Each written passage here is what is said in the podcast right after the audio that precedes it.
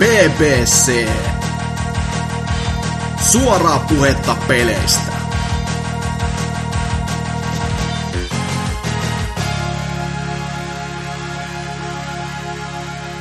Tervetuloa vaan kaikille tänne BBCn pariin. Tuossa noin pelaaja Cast viime viikolla hehkutteli 10-vuotista taivaltaan, mutta vedetään vähän paremmaksi ja sanotaan semmoinen, että meillä on tässä jakso 321 tällä hetkellä käsittelyssä, että beat that Ää, tänään. Mutta veivät Ota... riavun, niin on tämä nyt tietynlainen häviö kuitenkin. No. Mutta joku ainakin puhuu siellä videopeleistä nyt, niin se on ihan hyvä, että... Kyllä, ja nimenomaan hyvistä peleistä oikeasti hyviä asioita. Ja toivon mukaan huonosta peleistä huonoja asioita. Mutta joo, kuten äänestä voit kuulla, niin täällä on Norsu Champ, teidän isäntänänenne. Ja täällä jaksossa on hirveä kööri mukana. Täällä on Hasuki Exe. Kyllä. Sitten on Hasuki Exe. Joo, täällä myös vielä. Sitten on, otas, pistä listaa vähän olemassa. Hasuki Exe on vielä mukana. Joo, joo. Ja viimeisenä, mutta ei suinkaan vähäisempänä, niin Hasuki Exe. No kyllä mä sanoisin, että vähäisimpänä ainakin tämä viimeistä, kun sanoo. Niin. Okei. Okay. Jos sä oot nähnyt Michael Keatonin leffan, mikä se on, Multiplicity, niin tälleen niinku, tää oli viittaus siihen. Joo, mä alan itse puhumaan tässä nyt mo- monessa eri persoonassa näitä settejä, niin se saadaan tähän niinku kunnon tunnelmat päälle. Kyllä, ja mua harmittaa, että kukaan, joka on syntynyt yli 95 vuonna, ei hiffannut mun äskeistä referenssiä, mutta nämä on näitä, nämä on näitä. Mutta Hasuki, kerro kuitenkin, että mikä on meininki ollut viime aikoina? No onhan tässä nyt taas jotain tullut jopa ihan vahingossa pelailtuakin. Et toki taas vähän tämmöistä, vähän on koittanut aloitella sieltä täältä ja tuolta, mutta ei ole saanut vielä niin kuin aiheeksi isommin jatkaa mitään, eikä ne varsinkaan noit mitä viime viikollakin puhelin, niin en ole sit sitä juurikin tätä Senua Sacrificea, niin sen sadan tunnin, tai sadan tunnin, sadan minuutin jälkeen, ei mulla ollut sellaista houkutustakaan edes niin lähteä sitä takaisin pelaamaan. Siitä jäi vaan jotenkin semmoinen, semmoinen fiilis, että eh, se, olisi se varmaan ihan kiva pelata loppuunkin, mutta ei se, ei se niinku houkuttele varsinaisesti. No ja, shit. ei, kyllä mä niinku haluaisin nähdä, että paraneeko se mihinkään suuntaan. Kyllä, kyllä siinä joku juttu on oltava, miksi ihmiset siitä on niin tykännyt. Jopa jumalauta se tootsi. Siinä on joku juttu oltava et en, en suostu myöntämään sitä, että olisin vaan väärässä, etteikä maistuisi. Mutta toi, toi ö, kuitenkin tämmöistä sitten vähän simppelimpää ö, on tullut tesmailtua. Mutta uusi peli kuitenkin, josta olen ylpeä, että on edes jotain tämän vuoden peliteosta pelannut nimeltään tämmöistä kuin Jokus Island Express, joka Oho. ei varmaan ketään yllätä sinällään, koska tämä yhdistää mulle kaksi hyvinkin sydäntä lähellä olevaa aihetta, eli Metroidvaniat sekä Flipperit. Eli tällainen pikkunen Metroidvania-seikkailu, joka kestää sen niin neljästä kahdeksan tuntia vähän riippuen siitä, että miten, kuinka paljon sä lähdet siellä sitten tutkailemaan ja hut, hutkailemaan noita kaikkia tilpehööriä ja sivutehtäviä, mitä se maailma tarjoakaan osakseen. Mutta se on tommonen kiva piirteillä grafiikoilla oleva Team 17 julkaisema. Täysin uudenlainen videopelisetti, mitä mä en ole niinku se on sinällään hauska, kun siinä on niinku kaksi vanhaa ideaa, kuten just niinku Flipperit ja Metroidvania, mutta sitten se on saatu niinku, siitä on saatu tosi freesin olonen tuossa pikkujutulla vaan, että ne, no, no, histetään nää silleen kevyesti. Että siinä itse tämä sun pelihahmos on tämmönen pillerin pyörittäjä, joka saapuu tonne saarelle ja sille on ö, avartumassa tämmönen postimestarin duuni, josta sä sitten lähdet ö, osassaan niin kuin viemään postia eri paikkoihin. Se on vaan sellaista oheissettiä ja muutama sivutehtäväkin sen myötä. Mutta mm-hmm. pääjuttu on se, että siellä on sellainen iso mörökölli, joka pyörittää tai pitää sitä koko niin kuin, saareketta niin kuin hengissä, ja sitä vastaan on hyökätty, ja sitten sä lähdet etsimään sitä, että mikä tässä on niin kuin taustalla, että mikä, kuka siihen on hyökännyt, ja pitää mennä sitten kertomaan saarella oleville tämmöisille isoille viisaille, jotka on totta kai eri puolilla sitä saarta, niin niille sitten, että ne tulee nyt paikalle katsastamaan tämän tilanteen ja kertomaan, että onko tässä mitään tehtävissä. Tämän pelin kanssa niin kuin silleen, että lukeutuu suoraan siihen klassiseen kategoriaan, että sulla on flipperi Metroidvania tasohyppely, mm. niin älä tee siihen juonta, ei ketään niinku, jengi vaan ihme, jengi vaan ihmettelee sitä genreä silleen, että wow, niin ei siinä tarvitse olla mitään niin kuin enempää sekoittelemassa pakkaa enää. Joo, ei siis sinne niin kuin sinällään mitään isompaa story tietenkään tarvitsekaan niin kuin välttis heittää, vaikka mä olisin itse ehkä kyllä kaivan nukki sinne semmoista silti vähän niin kuin lisää syvyyttä niihin hahmoihin, vaikka se niin kuin, kaikki olisikin semmoista niin kuin ihan hassuhauskaa ja tuommoista kivaa pirteitä ja se premissi on just hassu ja kiva, mutta se niin kuin, silti haluaa vähän niin kuin, kun se on toinen Metroidvania, niin siihen haluaa enemmän saasta syytä, ja sitten kun sä etenet sitä ta, niin kuin, pientäkään tarinaa, mitä siinä on, niin se niin kuin, a, antaisi aina niin kuin, lisää syytä vaan siihen etenemiseen. Et vaikka se itse mm-hmm. pelaaminenkin on hauskaa, niin silti tommonen on aina niin kuin, kivaa lisää. Ja... Onko sulla kertaakaan tullut siinä, koska mä oon pelannut sitä niin tosi vähän aikaa vaan Friendin luona. Joo. Niin onko sulla kertaakaan tullut softlockia siinä pelissä? Onko mulla softlocki siinä? Koska se oli niin siistiä kaikki ne kohdat, miten ne flipperimekaniikat toimi. Että ne oli niin, niin tarkkaan funtsittu kaikki ne pallon kulkuradat ja tippumisradat. Että siinä tuntui silleen, että okei, nyt menee ihan varmaan softlockiin, pitää ottaa resetti tai joku vastaava, mutta ei ikinä mennyt, että aina se vaan löysi jonkun perkeleen tien se pallo sitten mennä takaisin semmoiseen paikkaan, mistä pääsee ns. normaalisti liikkumaan. Niin. Joo, nyt kun oikein mainitsit, niin tollasissa seteissä ei käynyt missään kohtaa. Että ainoastaan niin kuin mikä oli niin kuin ratkaisevasti, tai toi oli jopa oikeastaan semmoinen, se, mikä niin kuin ehkä jopa haittasikin joissain kohtiin, että kun se on se flipperi ja näin poispäin, niin sitä ajattelisi, että tämä voisi olla vähänkin vapaampi joissain jutuissa, mutta sitten kun se on niin kuin tosi tosi suljettua loppupeleissä se, mihin sä voit lyödä, ja sitten mm. miten se etenee sieltä päin, niin se on ehkä jopa vähän niin kuin negaatio. Mutta yhden kerran softlocki mulle tuli, tai no ei oikeastaan lokki itsessään, vaan se vaan kaatu koko paska, oli siinä, kun mä pääsin pelin läpi ja lopputekstit alkoi rullaamaan, niin sehän saatana kaatuu. No ja sitten se, ah, kiitos. Kun on humble brag meininki, että niin silloin kun mä pääsin pelin läpi. No joo, mutta se, kun se oli tämmönen taas, että pelaat pelin läpi ja sen jälkeen sä voit jatkaa sitä niiden sivutehtäviä näiden tekemistä, niin oli silleen, mm. aha, nyt mä saan pelata tämän loppufaitin uusiksi. Kiitti niin vitusti. Ei sentään niin, rikkonut savea tai mitään muuta. Ei ole silleen, että tuon kunnon grand finale, jossa ensin koko peli ollut saattaa, niin tää, tää, on tosi jees kyllä tapaus, ja sit se on loppuun sellainen läimäsy no, poskelle ja ollut silleen, että me vittuus. Että ole hyvä, nauti tästä. Mutta alle kymppi tunti vai? Joo, on kyllä, että kaikkien ohjeismättöjen tai hättöjenkin kanssa ehdottomasti, että yhdessä kohtaa, kun jäin, jäin jumiin, koska ei tullut mieleen taas tehdä semmoista yksinkertaista juttua, vaan että kun se on, kun sä liikut paikassa A paikkaan B, ja sit siinä saattaa olla, että sun pitää tämmöistä yksinkertaista painiketta painaa, ja sä mielestäsi oot tehnyt näin, ja sit mä olin silleen, että öö, no ei tää, miten mä etenen, ja sit mä lähdin kiertämään sitä karttaa muutama, muutaman pitemmän hetken ajan, ja sit, sit päädyin katsomaan vaan videoja, oli silleen, että ajaa, se, se piti tosta vaan painaa tolleen. Se on, se on muutamia tämmöisiä hetkiä, mutta se pointti, miksi mä tätä lähdin kertomaan, on se, että YouTubessa oleva sellainen suora Let's Play-video kestää vaan sen neljä tuntia, ja siinä ei ollut edes mitään niin kuin, puhetta, eikä se ollut mikään tarkoitus olla mikään speedrunikaan. Mä veikkaan, mm. että se, se on niin kuin sen takia vaan niin kuin, sellainen hyvä mittapuu, ettei sen enempiä pitäisi kestämäänkään, jos vaan tekee ne ydinasiat. Niin.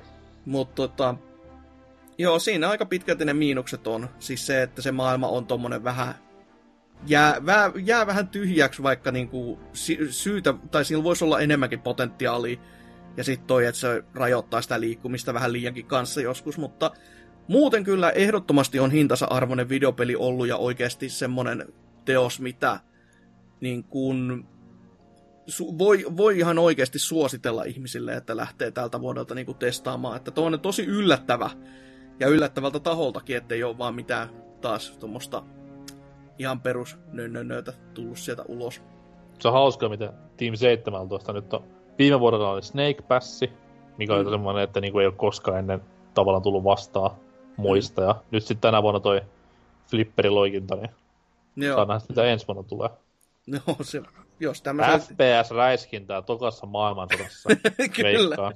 se olisi aika sellainen riveting, että ei ole koskaan kyllä ennen nähty tässä näin. Että... Mm-hmm. Mutta on lisäksi sitten lähinnä pelannut vähän, no, Trifun riamuks, niin Street Fighter Femmaa.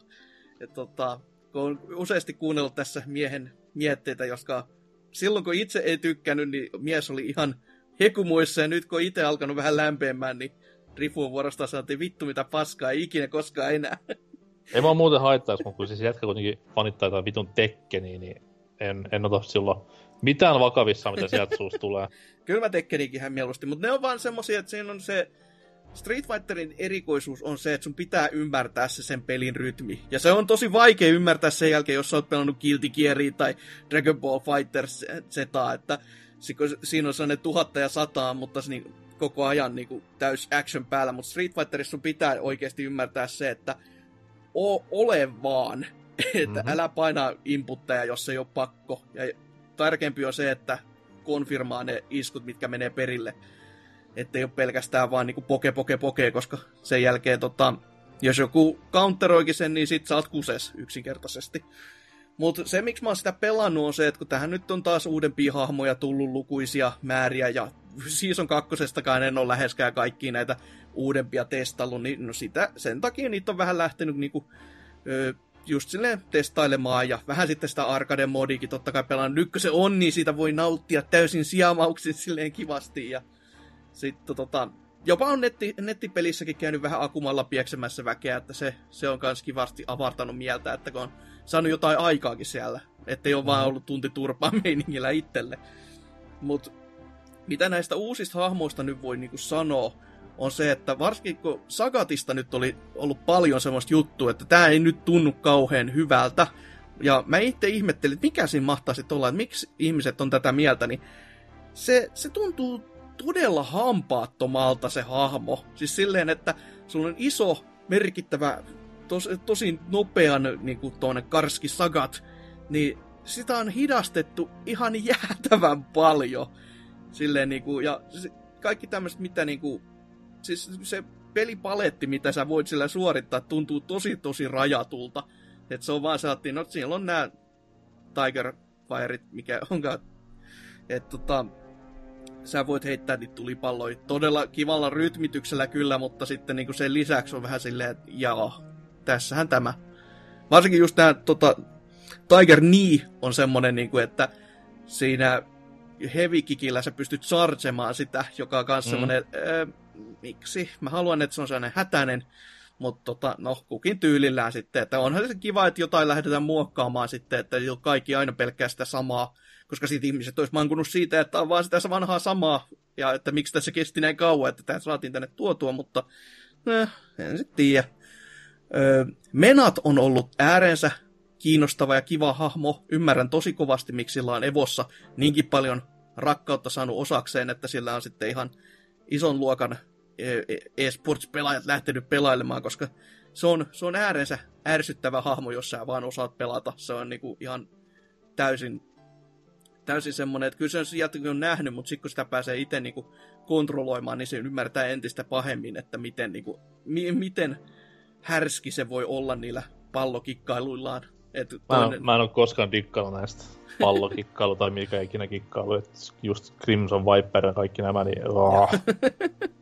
Ja nimenomaan sen takia pelkästään, koska itse en osaa niillä pelata, mutta auta armias, kun tulee vastaan semmoinen tyyppi kuin osaa, niin ei, ei ole kivaa. Joo, sitten on meno kyllä hyvinkin, hyvinkin julmaa ja hyvinkin tuommoista suolasta kaikin puoli. Mä myös koitin sitä peliä silleen niin pitkästä aikaa itsekin mä just sagattia testailin ja näin.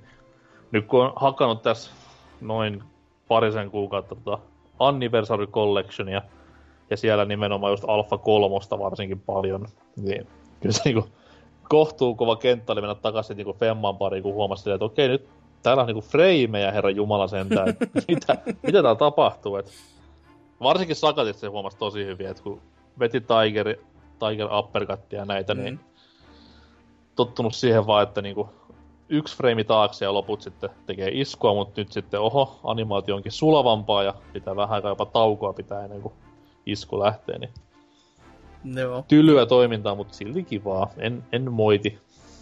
Joo, kyllä siinä niin totta kai pääsi sitten kyllä sille pääsi vielä si- siitä niinku, siitä pystyi niinku itse nauttimaan, mutta se silti vaan tuntui jotenkin semmoiselta, että jotain siitä uupuu, mutta ihan niinku so, kielen päälle sitä ei saa, että mikä se semmoinen juttu on. Et.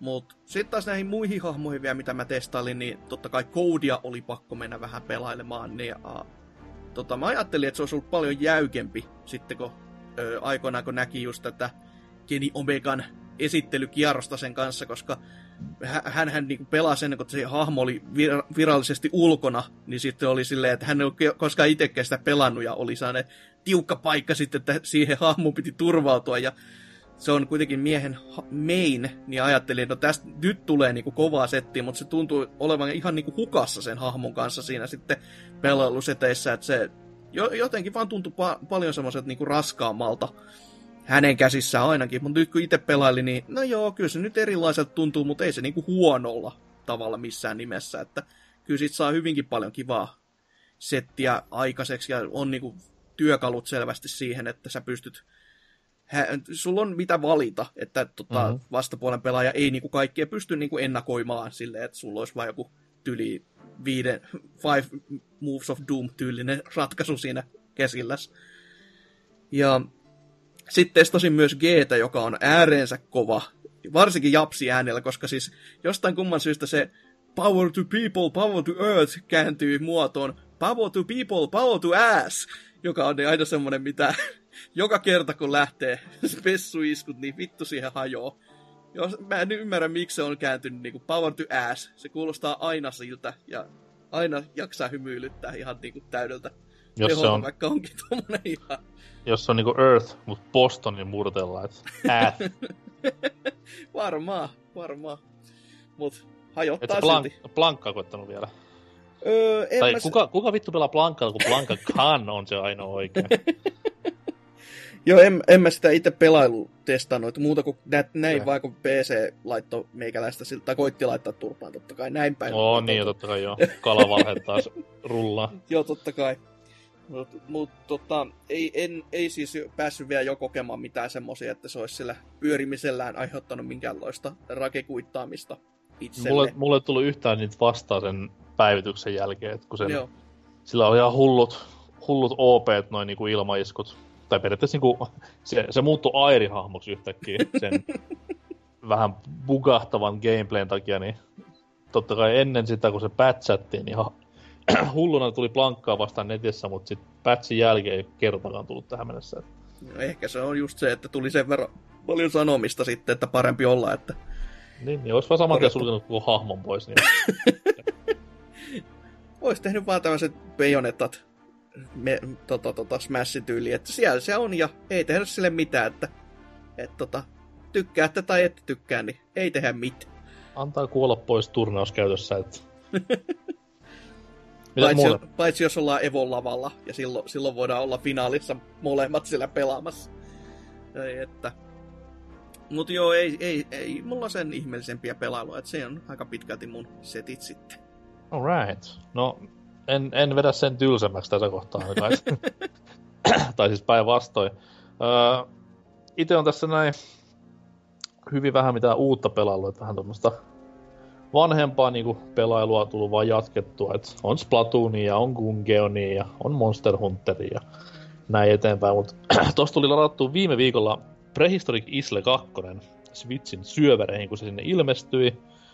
Ja Jonneelle kautta tietämättömille tiedoksi semmonen, että kyseessä on siis tämmönen klassinen Neo Geon tai SNK shmuppi, ihan sivultapäin kuvattu, ja kuten nimestä voi päätellä, niin dinosauruksiahan sellaista räiskytellään menemään helikopterin kanssa.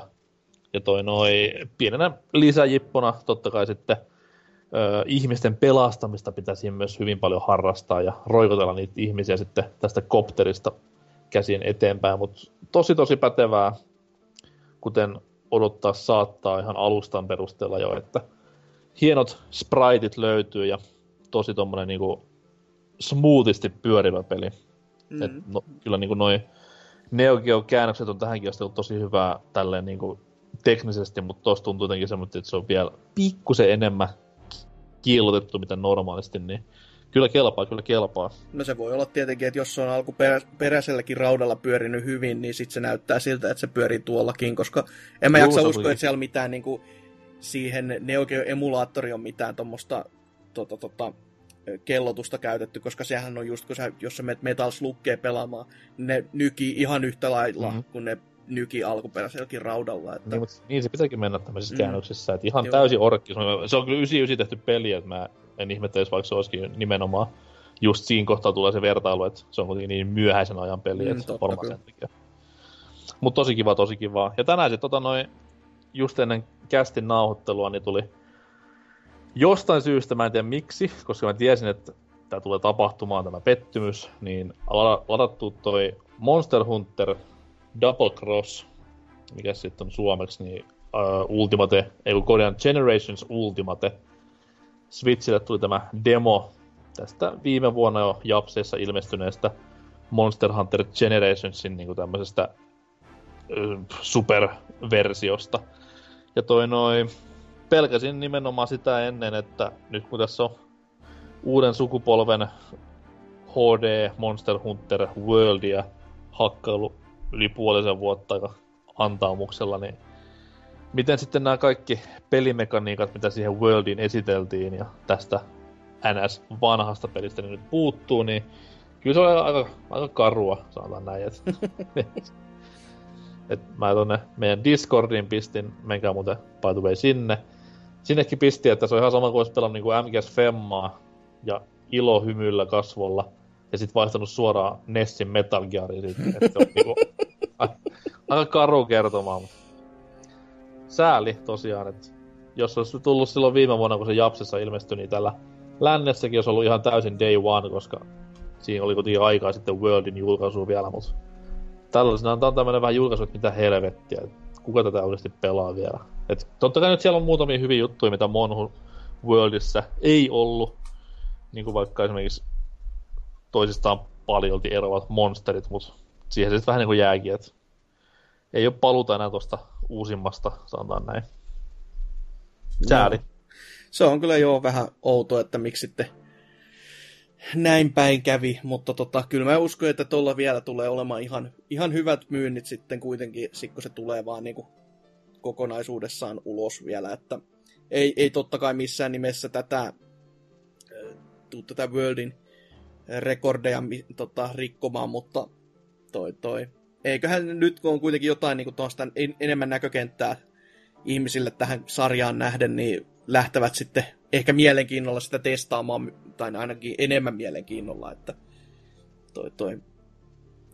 Kyllä siinä varmaan jotkut vielä tulee sitten innokkaasti siihenkin hyppäämään meesiin. Se on totta. Ja varmasti jossain päin maailman ihmisiä, jotka ei sitä Worldia ole pelannut, niin näillähän mm. sitten täällä lännessä tämä on ihan täys jackpot, voisi sanoa. Mm, mm. Mut kuka nyt ei olisi pelannut Worldia nyt, kun PC-versiokin ilmestyi, niin juhu. No, nyt, no se PC-versio nyt ei ole paljon siihen kyllä tällä hetkellä auttanut, että tota. Kyllä se varmaan ostokertoja paljon tullut, mutta sitten taas se, että kuinka paljon jengi niinku on tykännyt sitä ja jäänyt pelaamaan sitä sen ekan vartin jälkeen. Niin se Sa- on saanut edut. pelata sitä, kunnes joku Denuvo on vetänyt sun konees niin lukkoon, että et sä, ja, et, et sä vaan saa. Mm-hmm, totta. Si- se on aina vaan niin naurettava toski kohtaa, että niinku, Siis peli pyöris muuten, mutta kun se Denuvo tarkistaa kerran frameissa tyyli jonkun, että onko tämä nyt varmasti laillinen kopio, niin kai siinä mikä tahansa jumalauta tehomylly menee lukkoon. Ja sitten vaan se että ei tullut sitten niinku mieleen ihmisillä tämmöistä, että jos vaikka kerran minuutiksi vaikka vaan tarkistaisi tätä, niin sekin voisi olla jo ihan riittosa. Mutta tähän kaikki on niinku kaksi semmoista hyvää ratkaisua. Yksi, älkää piratisoiko. Mm. Kaksi, pelatkaa pelit niillä vehkeillä, millä ne kuuluu pelata, eli konsoleilla. Mm. Mm. Ja tähän viisauteen on varmaan hyvä päättää, että meidän ensimmäinen osio ja musiikin kautta mennään tästä sitten tonne uutispuolelle.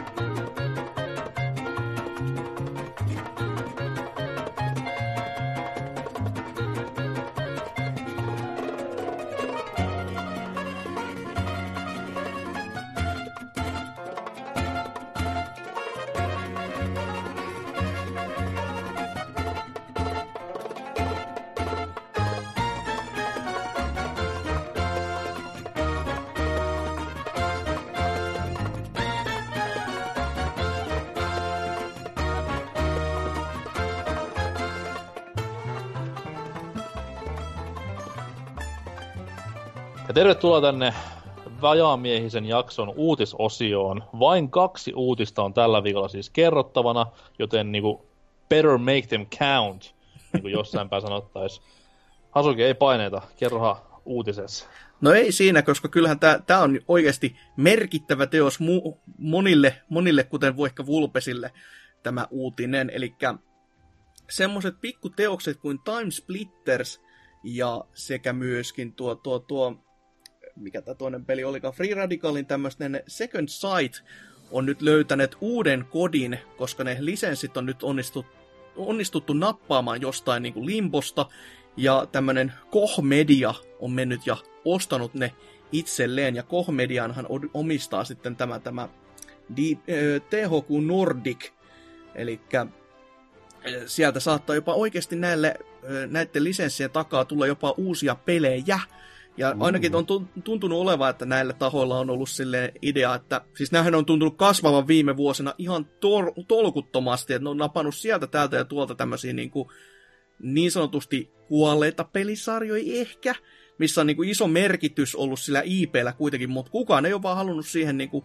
koskea sitten silleen, että lähtisi rahaa laittamaan siihen kiinni, mutta näillä on selvästi ollut se visio, että katellaan mitä ihmiset haluu, ostetaan niitä ja tehdään niitä. Kas kummaa, ne myy. Silleen, että mystistä ajattelu, ajattelumallia, mutta... Mä haluan tietää yhdenkin henkilön, kun haluaa, että Second Sight-peliltä tulisi jatkoa. Eikö se Nimiä joku, esiin. Eikö se ihan niinku, siis aikoinaan jäi niinku Hidden Gemiksi mun mielestä, mutta se oli arvostelun menestys kuitenkin. En minä, siis keskinkertaista paskaa. ok, no ainakin UK silloiset PS2-lehdet tykkäs, mutta no, ne, ne, ne, nyt tykkäs vähän muistakin, kuten vaikka Driver 3 tai jotain muuta. Että, no. kyllä, täysklassikko. Mutta tommonen teos on tulossa ja ovat sit, tai ainakin ovat nyt ostaneet, että voisi niinku luullakin, että sieltä sitten jotain myös ulos saataisiin. Että noin Crytekin hallussa nähtävästi ollut aikaisemmin, tai ainakin toi Time Splitters. Ja mm-hmm. no, en sitten tiedä, että minkä takia Crytek on sitä pitänyt hollilla. Ehkä se on vaan ollut tommonen niinku pahan no, päivän vaan niinku rahasäiliö. Niinku lojunut siellä jossain se IP, ja he mm. nyt on kuitenkin FPS-studio ja tolleen, niin yksi plus yksi. Ei siis itellään just se, että no Second Sight nyt ei varmaan koskaan tuu takaisin, whoopidoo, mutta sitten Time Splitters nyt on kuitenkin kulttikamaa, tosi suosittua semmoista. Et en mä tiedä, voiko se sanoa edes kulttikamaksi, kyllä se niin ihan laatusarja oli aikoinaan. Mm. Että tota noin, et on, onko sillä niinku paikkaa enää nykypäivän peleissä? Koska se oli kuitenkin aikoinaan semmoinen vähän uniikimpi kokemus, just nimenomaan offline. No silloin nyt ei ollut muuta kuin offline monin mutta se oli kuitenkin harvoja nelinpelejä FPS-kentässä. Niin onko sille enää sitä niin paljon niin käyttöä verkko online monin pelien saralla tai niiden jyrätessä eteenpäin. Tai sitten taas, jos sitä lähdetään tekemään niin semmoisena öö, piirros, piirrettymäisenä FPS-pelinä, niin meillä on Overwatch sitä varten jo, ja me tätä lisää enempää, niin vähän hassulta tuntuu, että niin nyt olisi tilausta niin sanotusti Time Splitters-pelille, koska ei siinä kuitenkaan ollut lorea mitenkään silleen, että sitä jäätäisi kaipaamaan, vaan kyllä se ihan pelilliset seikat oli, mitkä siinä viehätti aikoina. Mm, voihan se olla, että tota, en sitten tiedä, miten tämä lisenssipuoli toimii, mutta saisiko ne esimerkiksi tehdä tästä setistä sitten tuon niinku remasteroinnin tai tuoda noita uudelleen myyntiin esimerkiksi. Niin, no se nyt vanhoja, niin. Se olisi niin kuin hyvä sellainen alkukohta ja sitten katsoa, miten ne lähtee myymään kautta lähteekö ne myymään. Niin, mm. että jos ihmiset tykkäisi siitä sitten, niin sitten kun on saatu taas sellaista pientä rakennepohjaa tehty, niin sitten voitaisiin alkaa harkita sitä oikeasti nelosen tekemistä. Että jos siinä on niin kuin semmoista, että ihmiset lähtee ostamaan, niin mikä siinä sitten tehdessä? Kyllä, kyllä mä veikkailinkin, että se uudelleen myynti on semmoinen potentiaalinen, koska silloin kun tämä Crytek-kauppa tuli julki, niin tämä, tämä Free Radicalin, mikä se David Doak, eli kaikille GoldenEye-pelaajille tuttu mies, niin sehän oli silloin sanonut ihan suoraan, että hänelle niin ihan sama, mitä ne sillä tekee, että kunhan vain julkaisisi Time Splittersin, niin hän olisi tyytyväinen. Okei. okay. Toivottavasti ei ole mieli muuttunut tässä vuosien aikana. Niin siinä kohtaa, kun on julkaisuviikkoa vajaa jäljellä, niin sitten silleen, että kyllä nyt, nyt tarvitsisi pari euroa saada vähän lisää. Että se on perinteinen tapaus, että et, ei, tähän mennessä on ihan fine, mutta sitten kun alkaa vähän kutkuttelemaan, että olisiko mä voinut sittenkin pyytää vähän enemmän, niin Sitten kun THQ Nordic ilmoittaa, että meillä olisi tämmöinen niinku 2,5 miljoonaa ennakkotilauksia tässä näin, että kiva, että saadaan kaikki rahat, eikä penniäkään mene sinne niinku itse keksijöille ja niille luojille. Mm, Mutta kiva homma. kyllä. En nyt kuitenkaan, älkää nyt kuitenkaan sitten ihan ensi vuoden E3 odottako mitään uutisia. Että kyllä tässä pikkusen aikaa voi mennä vielä, mutta katellaan mitä tuleman pitää. Joku Kickstarter-kampanja kuitenkin näillekin vaan. Vittu, älä nyt taas aloita. Äh. Äh, masennus. Joo, masennuksesta puhe ollen. PSVR, No niin. 3 million worldwide trending. Tosiaan, tämä pelaamisen tulevaisuus ö, on nyt sitten vihdoin viimein ylittänyt kolmen miljoonan myydyn yksikön rajan. Ja samalla Sony myös ilmoitteli, että top 10 myydyntä, huom, ihan suora lainaus, myydyntä kokemusta kautta peliä. No niin. Ja näitä kokemuksia kautta pelejä on myyty yhteensä sitten semmoset whooping 20,9 21,9 miljoonaa. Ja komioita lukuja joo, puhutaan niinku miljoonista, mikä on aina siisti juttu, mutta tää on aikas aikas vähän, voisi sanoa, että laite on ollut ulkona kaksi vuotta, sillä oli jäätävä ennakkohype takanaan, sulla on laite kantaa semmoinen 80 miljoonaa, ja sit sulla on kolme miljoonaa myytyä vehjettä. Ja, täl, päälle- t- ja tällä hetkellä, niin kuin, jos, sä, jos sä lähdet kaupasta hakemaan, tota, jos sulla on joku tuollainen tie, perusmarketti, niin et sä, se, et sä sieltä löydä. Siis täällä käy vähän niin kuin vitat valitettavasti, niin kuin, että aluksi niitä oli kaikkia, aluksi niitä jopa muutamia meni, mutta sitten vaan niin kuin täys sellainen hiljaisuus, että ei, ei kukaan jaksa enää tilata, koska se on, niin kuin, se on niin iso riski sit loppupeleissä, että sulla on toi konsolin hinta siinä, että Mm. konsolin sä voit vielä myydä, koska se on sitten erikseen laite, jolla sä voit tehdä jotain muutakin, mutta sitten kun se on toi, niin vaan menee erikoisliikkeisiin, ja sieltä kun sä viet sen vaan erikoisliikkeisiin, niin ostajakunta taas vähenee jo pelkästään senkin takia. Et, Kyllä. Ja on se kuitenkin silleen, että sen kysyntä on niin, niin alhasta, että siellä, onko siinä kaksi hinnanpudotusta tullut tässä nyt kahden vuoden aikana? jotain sinne päin. Kaksi tai jopa kolme, jos se nyt ihan väärin muista. Joku voi sitten korjailla kommenteissa, mutta Joku kuitenkin, tontsa. Niin, eiköhän. Niin, se on kuitenkin aika saatanan paljon tämmöiselle yli sataisen vehkeelle. Mm. Vaikka se onkin lisälaite joo, mutta siis silti, että siitä huomaa sen, että se on vähän niinku lost cause jo, ja just toi Vita-esimerkki oli hyvä, että kun kaupasta ensin häviää, ja eiköhän tässä niinku, puhutaan varmaan vuodesta, puolesta toista, että se häviää vähän niinku Soninkin markkinoinnista jo, että Mm. sääli. Siinä kohtaa, kun se häviää kaupoista, niin se Ace Combat 7, sieltä se jyllää sitten pikkuhiljaa jo. Se Että... on kunnon joutsenlaulu. Sieltä tulee Metacritic huutaa 95 kautta 100 ja kaikki aikojen kovin VR-peli, mutta ei ketään enää silloin kiinnosta VR, niin Joo. Se on, se on vieläkin hieno kyllä peli. Niin kuin oikeasti se on vuoden myöhässä ja sille on tyyli julkaisupäivää. se, on, se on ihan silleen, että hieno, hyvin meni pojat. on siis peli on myöhässä, peli on muuttunut siinä matkan varrella täydestä VR-pelistä. No tässä on tämmönen VR-moodi, Mm-hmm. ja muutenkin en nyt tiedä mitä tapahtuu. Mutta... Ja koska kaikki teet varmaan kiinnostaa siellä luurien toisessa päässä, että mitkä ne kymmenen myydintä peliä sitten on, uh, tai mitä vitun kokemuksia ne onkaan, niin ykkösenä on vähemmän yllättäen joissain piirissä jopa parhaaksi VR-peliksi titulerattu Elder Scrolls Femma, eli Skyrimin VR-versio. No niin, no, no se on vittu Skyrim. Ei siitä tarvitse Tästä- sitä VR-versioakaan laittaa. Että se- jos olisi vaikka siinä kannessa lukisi muuten, vaan se olisi siltikin myynyt ton verran. Mutta tässä ei ollut varppailua. Eikö se ollut ihan kuitenkin lähestulkoon autenttinen Skyrim-kokemus? Se voi olla ihan mahdollista. Voi olla, että se on myös asetuksissa silleen, että saat Okei. valita päälle tai pois, miten haluat. Mutta... Jos se Niin. Doomis, Doomissa oli varpit sitten taas. Eikö. Falloutissa? Ihan sama. Öö, kakkosena on PlayStation VR Worlds. Niin melkein, melkein bundle-peli, mutta ei nyt kuitenkaan haluttu bundleta sitä. Niin. Pitäisi tämän kohta huutaa, että ei viisi pörssiä, ei saa laskea. Sitten on kolmosena Rec Room. Eli ei siis hohtoleffasta tuttu Red Room, vaan Rec Room. Varmaan yhtä mukavia paikkoja molemmat. Neljäntenä sitten taas on öö, Ressa 7. Mä en tiedä, että se myydään erikseen VR-versiona, mutta... Me ei kai se erikseen Paitsi. ole, mutta se on vaan niinku, että se lasketaan silti PSVR-peliksi. Siinä Ei niin vittu, toi on huijaamista tommoinen. no, on, on siellä listalla nyt joku peli oltava saata. No joo. Sitten viidentenä on The Playroom VR. Eikö tässä ollut se robottipeli mukana, mikä nyt sai oman julkaisunsa? Joo, joo. Wow. Kuudentena on Job Simulator, Just. joka on hyvinkin hyödyksi varmaan näille kaikille PSVRn omistajille, koska uskon, että vapaa-aika on sen verran, että duunia ei ole. Sitten tota, seitsemäntenä on Until Dawn, Rush of Blood. Eli kun kaikki hehkutti, että Until Dawn tulee saamaan lisää tota, jatko-osan, niin se olikin tämä. No, No moni Homma. on sentään sanonut, että toi on se toimiva peli silleen, että siinä olisi tommosta niinku, kun se on vaan tommonen niinku on rail shooteri, niin se on ihan toimiva tommoseen, että sä istut ja sitten ammuskelet menemään.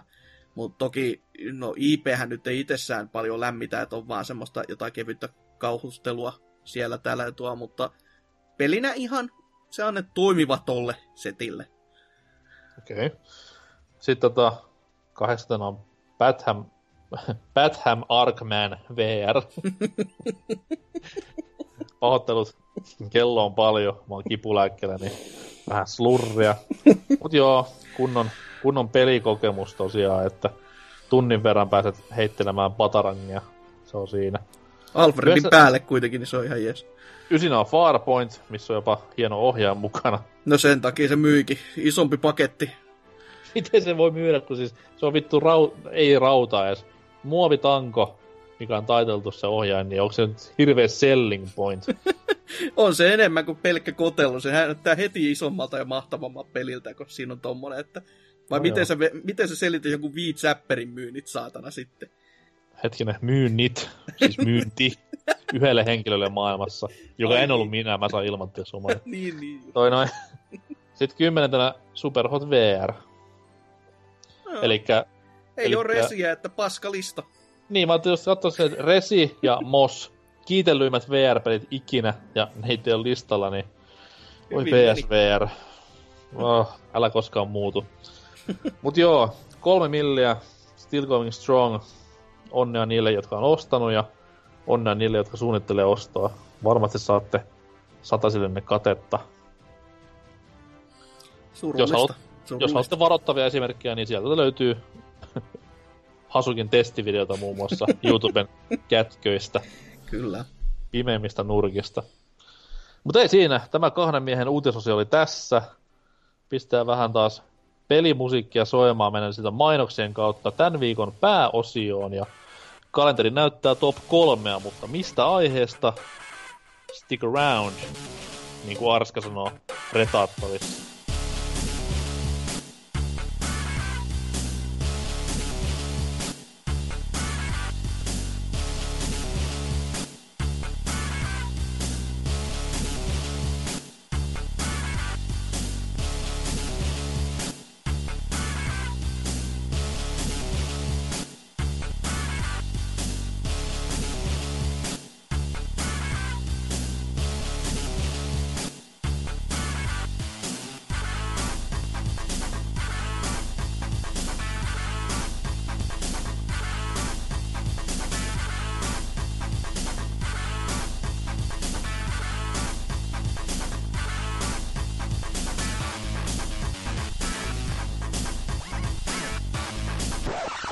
Joo, mainos, joo, kyllä. www.pelaajapodcast.fi Se on se meidän osoite se. Sivustolta löytyy totta kai vaikka mitä kästeistä blogeihin ja videoihin. Viimeisimmässä blogissa NK hypetti totuttuun tapaan Smash Bros-sarjan uutta tulemista, ja jaksovinkkinä sanottakoon vaikkapa jakso numero 156, Veriset sielut. Siinä käytiin lävitte silloisen viikon kysymyksen, missä pelissä on kaunein kansitaide vastauksia, ja, jotenkin liittyy mys, jollain mysteerisellä tavalla tähän seuraavaksi eetteriin paukahtavan top 3 pääaiheeseen, mutta mä en kerro vielä, että kato, saatte kuulla ihan kohta ihan itse. Mutta tota, ei, ei tässä sen kummosempia kyllä oo, että hypätään takaisin jaksoon. Ja tervepä tervetuloa tänne tämän viikon pääosioon. Ja kuten tuli tuossa ennen taukoa mainittua, niin top kolmosta olisi jälleen tarjolla. Ja kysyttiin taas tuolla Twitterin puolella vähän muiden ihmisten mielipidettä, että mistä pitäisi puhua. Ja oli hyviä ehdotuksia, mutta tälleen nepotismi kunniaan otettiin BBCn editoija kautta yleismies Anserksin ehdotus. Mies parhaillaan, ei kun ei enää laivalla ole, mutta tuli tänään laivalta ja rauha hänen sielulleen, missä ikinä onkaan. Turkuuhan se saapuu, että ihan siitä syystä sit varmaan. Ei. Mutta kaikille Ansex-faneille, eli hänen äitilleen tiedoksi, että tulee jaksoon tulevaisuudessa, että mies on varmaan kesätyöt saanut päätökseen ja nyt alkaa taas normi elämä, eli pelailua ja peleistä puhumista, niin eiköhän kohta taas mies saada eetteriin. Mutta kuitenkin Ukko mönäytti Twitterissä meille semmoisen vastauksen, että tehkäähän box arteista top kolmosta ja ei, ei siinä sitten mennyt mainitsemaan, että hyvässä vai huonossa mielessä, mutta koska BBC on tunnettu positiivisesta meiningistä, niin mennään kerrankin positiivisella linjalla ja parhaat box artit. Ja hommahan voi olla sille vähän persistä, koska me ollaan audio-podcasti. Toki meillä on myös YouTube-videoversio. Niin tässä sitten vähän niinku kuvaillaan ja selitellään, mutta koittakaa kestää ja pistetään kuitenkin tuonne jakson kuvaukseen noin kuvat näistä meidän löpisemistä kansitaiteista. Jotkut näistä on kuitenkin sen verran ikonisia, että niitä näkee jopa sielunsa silmin, kun niistä puhutaan, mutta... Ja pitäisi ainakin. Ja toki onhan tämä vähän täynnä pönttö muutenkin, että tämä on top kolme ja meitä on täällä kaksi, niin on vähän silleen, että niin no, saatu edes jumalauta kolme ihmistä yhteen tämmöiseen settiin aikaiseksi, että hyvin meni.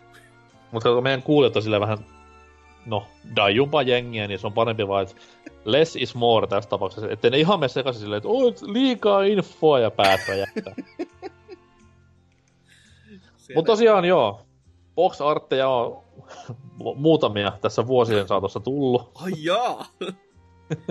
Mä en tiedä, Pongilla ei box arttia varmaan, mutta olisi kiva nähdä se joskus.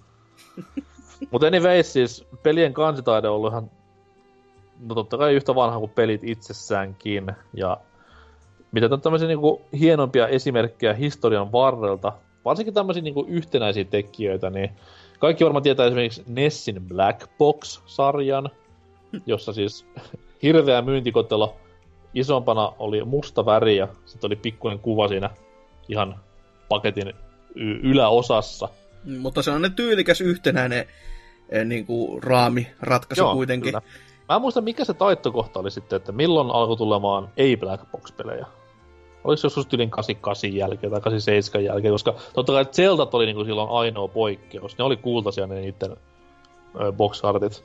Joo, ja ne oli kultaisia ne kasetekin, että ne oli sellainen tosi tosi poikkeus, ne oli niinku muutenkin. Että... Ei ollut aitoa kultaa, että älkää siellä niinku kerä, keräilijät innostuko.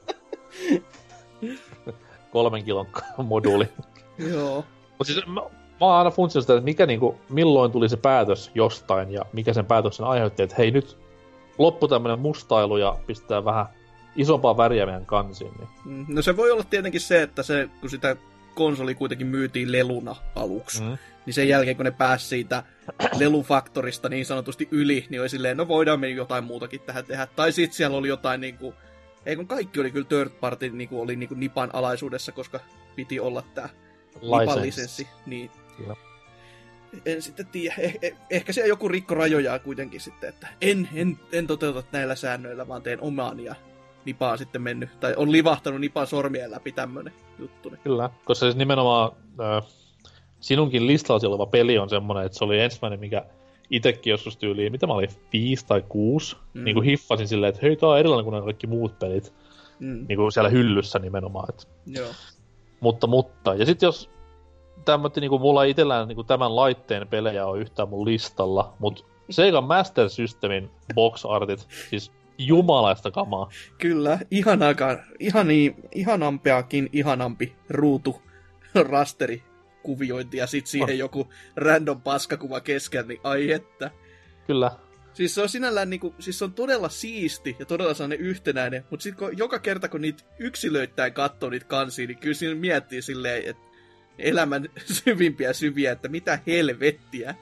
Että se Pro Wrestling mikäli onkaan, niin se on sellainen klassinen, missä jäbällä on oma pää kainalossaan headlockissa, niin se on semmoinen, että oho, mitä. Mutta niitä ma- Master Systemin kansia pitää silleen katsoa nimenomaan, että ne on tyyli jossain niinku viuhkassa tuossa sun kädessä, että sä näet, kun näet sen tyylikkään musta ruutusen yläosan vaan sit, etkä mm. sitä keskellä olevaa clip art-kuvaa. Kyllä. Sitten totta kai, niin kuin jos mennään tuonne vaikka, mm, mitä sitten tuossa vielä tuommoisia niin ikonisia, no jos lähdetään vähän niin kuin miinuspuolelta katsomaan, niin öö, nämä kaikki Platinum ja nämä säädökset, varsinkin PS3 plattarilinjasta, niin tuo noin. Se on kiva, että se box kuitenkin pysyy siinä keskellä muuttumattomana, mutta sitten kun siitä alkuperäisestä hienoudesta tehdään semmoinen postimerkikoinen versio ja ympärille keltaista tyylikästä väriä, niin Keltaista ja harmaata, ai että sitä, sitä värien niinku räväkkyyttä. tekstiä, tekstiä eri päin siinä on tän, on Platinum ja Bestselling ja mitä sun tätä, niin mm. Hyi kauhia. Mut kyllä noissa nyt... niinku tota merkittävyyttä on ollut silloin just ennen 8 aikaakin, just niinku 2000, no, Atari 2600 se oli niinku se selling point, että kun et sä sitä pelikuvaa voinut näyttää olla silleen, wow, mitkä graffat, vaan mm. siitä oli pakko olla tommonen niinku jonkun artistin helvetin siististi piirtämä tota, taidekuva, jossa sitten oli, että tässä avaruudessa taistellaan, ja sitten kun sä laitat pelin päälle, niin musta ruutu ja jotkut parit pikselit siellä merkkaa sitten jotain tähtiä tai jotain muuta, niin oli vähän silleen, että kysin nyt jotain piti sitten koittaa saada silleen niin kuin myytyäkin. Joo, ja sinänsä hauskaa, että kuitenkin Atari-peleissä oli niin, taas itse labelissa oli aina niin kuin periaatteessa, niin kuin, en mä sano, että siinä oli pelikuva, mutta oli kuitenkin pelistä otettu joku hahmo, mm. ihan siellä pelin omalla neljän pikselin grafiikalla, niin sinänsä aika hauskaa. Mutta tosiaan joo, kyllä niitä niinku on ikonisia teoksia, kaikki barbaria, niin vähän pukeset naiset ja nämä, niin kyllä ne on niinku jäänyt elämään aikojen saattoon ja elää tänä päivänäkin box art ihan mukavaa elämää, että varsinkin Switchin box art on semmoista, että sitä on tosi paljon kiitelty ympäri ämpäri sen niinku tommosen laajan väriskaalan ja tosi niinku elävän meiningin kautta. Et kiva, että jatkuu perinteet ja toivottavasti jatkuu jatkossakin, että tommonen fucking digiversiot hyi helvetti. Niissä ei ole boxarttia. Ostakaa pelit fyysinä ja pistäkää ne hyllyyn. Saatte rahaa joskus ja ainakin rahaa menemään, sen muuta. Mut niin, top kolme. In no particular order. Hasuki, mikä on sun ensimmäinen kertomuksesi? No, tää on tämmönen vähän poikkeuksellinen, koska ihmiset joutuu varmastikin katsomaan sen kuvan, koska on silleen, ha? No sitten katsottaa hyvää mainospuhetta oh. häneen, että menkää saitille ja avatkaa linkki.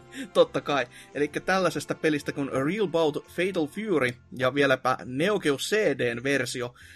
Lähinnä se tämä CD Boxin versio sen takia, koska se on rajattu vähän, vähän eri tavalla kuin se alkuperäinen kuva, koska se, se on niinku Neo Geo ASlle, kun se on tehty, niin se kuva on niinku isompi, siinä on enemmän nähtävää, mutta tämä Neo Geo, kun se totta kai on CD-kotelo, niin sitä ei joutu rajaamaan, mutta se on rajattu todella hyvin. Niin kuin sä tiedät, että se, on, se tekee siitä kuvasta jopa niin kuin paremman sen takia. Ja uh-huh. siinähän ei ole mitään muuta kuin tällaisen Shinkiro-nimisen taiteilijan tai Toshiaki Morin tekemä Geese Howardi, eli vanha kunnon tota, no, hanhi mies tuolta Fatal Furysta ja tota, King of Fighters. Joo, kyllä, sieltä varsinkin. Niin siinä istuu puku päällä sellaisella vähän samanlaisella tuolilla kuin tuo Fresh Prince of Bel Air konsanaan siinä ja on sellainen tuima katse ja virnuilema hymy, koska tietää, että se on se pelin loppuvastus ja se suurin mulkku, mikä siellä sitten vastaan tuleekaan. Ja puku päällä istuu siinä hienosti ja katsoo vaan pelaa, tai sitä niinku pelaajaa suoraan silmiin ja ei siinä mitään muuta ole. Se on vaan se jätkä sinne ja istuu penkillä ja virnistää iloisesti. Mä taidan tietää, miksi se virnistää. Mm. Se, on, se on silleen vaan, että ha, ostanut ainakin Neo konsolin, sulla on varmaan ihan pitusti rahaa. Varmastikin. Mutta tässä niinku se alkuperäinen kuva on silleen, että siinä sitten näkyy tota, tämän henchmenejä siinä vielä ympärillä puvut päällä, mutta mä jotenkin tykkään siitä, että tää on niinku rajattu vaan tähän Howardiin itsessään, että se sitten vaan niinku korostaa sitä, että se on se pelin loppuvastus ja se on se niinku pahin, mitä tässä sitten voi Se, se niin kuin mitä vastaan sä lähdet taistelemaan käytännössä, mm. niin se on todella hyvin keskitetty siihen. Ja juuri kun tämä SNK on tota, hovitaiteilija on, niin kuin, mitkä on kaikki Samurai Showdownit ja kaikki muut tota, kuvakkeet tehnyt, niin kyllä sen, sen tyyli on todella sellainen ominainen. Kaikki näyttää jotenkin niin, siis ne on niin vaan järjettömän tyylikkäitä. Että mitässä mulla on SNK on taidekirja, missä niinku tota tuli tosi paljon vastaan, ja ei sitten niinku tajunnutkaan, kuinka paljon se jätkä on sitä tai samaa tyyliään käyttänyt. Että se on mm. melkein kuin SNK tämmönen Akira Toriyama, että se niinku tunnistaa heti, että joo, tää on muuten tämä tyyppi. Onko se vieläkin SNK hommissa vai tekeekö se jotain yli videopelin rajojen? Mm, paha on sanoa kyllä, että onko se SNKlla vielä, mutta tota, okay. kyllä, kyllä se nyt ainakin tunnistaisi sitten heti, kun se lähtee jotain piirtämään, että ah, tämä tyyppi. Ne, ne. Se saa jotenkin tuomitsevaa ja to, to, todella saa se niinku pelottavan näköisen kaikista hahmoista, mitä se tekee, että sehän niinku tuohon Capcom versus SNK honkin teki artworkia silleen jopa Capcomin hahmoista, ja niistäkin tuli semmosia niinku saatanan pelottavia tapauksia sen jälkeen, että... Joo, siis mullahan on yksi miehen tekemä kuva julisteen, tai siis mä pistin kehyksin asti sieltä tuohon seinälle, että tämä ikoninen riun ja toa, jäätyminen, riun ja tämän, tämän, tämän, no. Ah. No anyways, on kuitenkin taulu seinällä. niin kuin mä sanoin, nyt on myöhä. On. Kyllä, mutta erittäin pätevä valinta ja hyvinkin UG. Oh. Toki nyt siellä on kaikki meidän kuulijat sillä, että mulla on toi hyllyssä, että se on tässä mun kädessä parhaillaan. Kaikki lukuisat Fatal Fury-sarjan pelaajat. Kaikki, kaikki Neo Geon omistajat siellä Joo, kyllä. toisessa päässä. Oma valinta ensimmäinen, se on omasta mielestäni kaikkein niin hienoin videopelikansia. En ole yksin mielipiteeni kanssa todellakaan. Se on SNESin Secret of Mana. Ja mikä sitten tekee niin hienon ja tolleen. No, mä, mulla on itsellä siis niin monta koulukuntaa. Mä oon vähän niin kuin semmoinen pelkistetyn kansitaiteen ystävä. Mm. Mutta sitten taas tämmöinen niin kuin ihan jäätävällä ajatuksella ja rakkaudella tehty box artti on myös hyvin paljon mieleen. Ja tämä Secret of Mana on just semmoinen, että siinä periaatteessa niin kuin, siinä ei, ei anneta mitään isompaa itse pelistä, muuta kuin sen pelin nimi ja ehkä päähahmot nippanappa. Siinä on periaatteessa pääosassa, tai tässä kuvassa niin kuin enimmäkseen näkyy tämmöistä isoa puujuurekkoa, siinä sitten lentää kaksi jotain lentävää lintua, isolla pelin nimi, ja ihan ihan pikkiriikkisellä siinä alhaalla näkyy pelin hahmo Katras tuijottamassa suurta suurta edessä olevaa juttua, niin tää on tämmönen niinku, miksi nyt sanois, tämmösiä näkee nykypäivänä, kun jengi tekee tämmösiä Devian Art kautta faniräpellyksiä jostain peleistä, niin miten sitten taas tämmönen päätynyt pelin kanteen asti, niin se on ihan jotenkin niinku uskomaton miettiä, että kuka on tämän hyväksynyt, koska tämä on loppupeleissä kuitenkin hyvin vähän myyvä pelin kansi. Mm, se on vaan niinku äärimmäisen kaunis kansi silleen niin kuin siihen. Joo, joo, kyllä. Ei se, ei se siitä pelistä sinällään paljon mitään kerro, että se vaan näyttää, että siis jo, jos vaan joku pelin kansi, missä on vihreitä pitää ihmisiä sanoa, niin ah, joo, toi.